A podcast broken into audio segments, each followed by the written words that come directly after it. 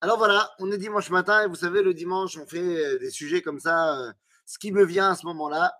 Et ce matin, j'ai envie de partager avec vous une réflexion euh, qui me vient du Rav Alors c'est vrai, le Rav d'habitude, on étudie le mardi, mais dans ces temps en particulier, eh bien, ce n'est pas de trop d'avoir deux fois par semaine eh bien, un enseignement de celui qui était peut-être le plus grand visionnaire euh, depuis mon cher Abenou, je ne pèse mes mots. Et donc, eh bien, aujourd'hui, j'aimerais voir une réflexion par rapport à la guerre qui a commencé eh, en Ukraine et me poser la question suivante. Alors d'abord, que les choses soient claires. Le judaïsme n'aime pas la guerre. C'est-à-dire que pour le judaïsme, la guerre, c'est pas bien. Et si on peut éviter la guerre, c'est beaucoup mieux. Et vous allez me dire, oui, mais pourtant, il y a des guerres qu'on appelle milchamot mitzvah. Nakon, et milchemet mitzvah, ça ne veut pas dire qu'on aime ça?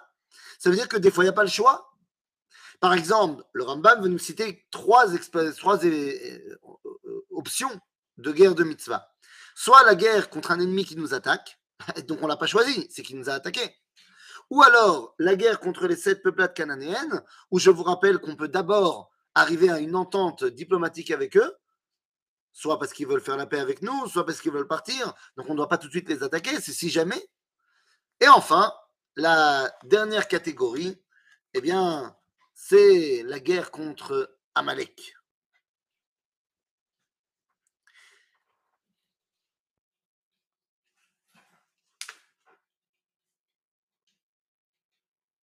La guerre contre Amalek, les amis. Et le problème, c'est la chose suivante, c'est qu'effectivement, on n'aime pas la guerre. Non, on n'en veut pas. La guerre, c'est pas bien. Aval, si déjà il y a une guerre, eh bien, il faut se poser la question suivante. Est-ce que ça amène à quelque chose? Est-ce que, malgré l'horreur de la guerre, eh bien, on peut en tirer quelque chose? Voilà la grande question. Eh bien, ici, le Rav Kook, dans son livre Oroth, dans la partie Amilchama, dans l'ouverture de cette partie-là, le Rav dit la chose suivante. Lorsqu'il y a une grande guerre dans le monde, alors s'éveille la force messianique.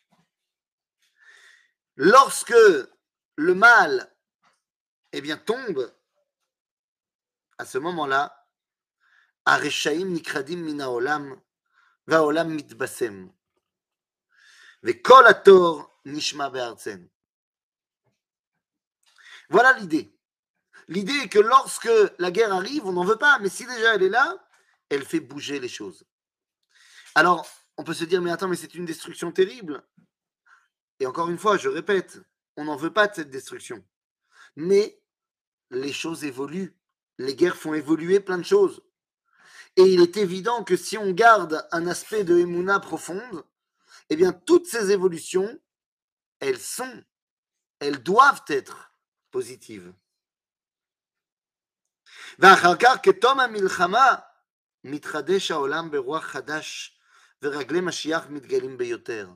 Lorsque la guerre se termine, et eh bien suite à toutes ces forces qui ont été mises en balance, le monde se renouvelle.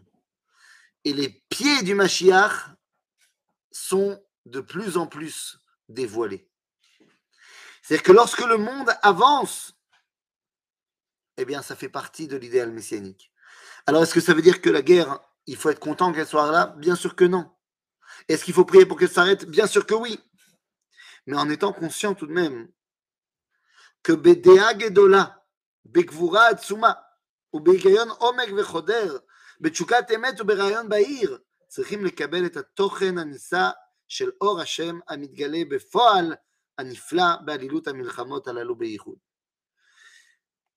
Malgré tout le mal que nous ressentons dans le présent de la guerre, nous devons nous armer d'une grande force et d'une grande émouna pour savoir qu'au final, tout ceci, eh bien, c'est un processus qui nous fait arriver à quelque chose de mieux.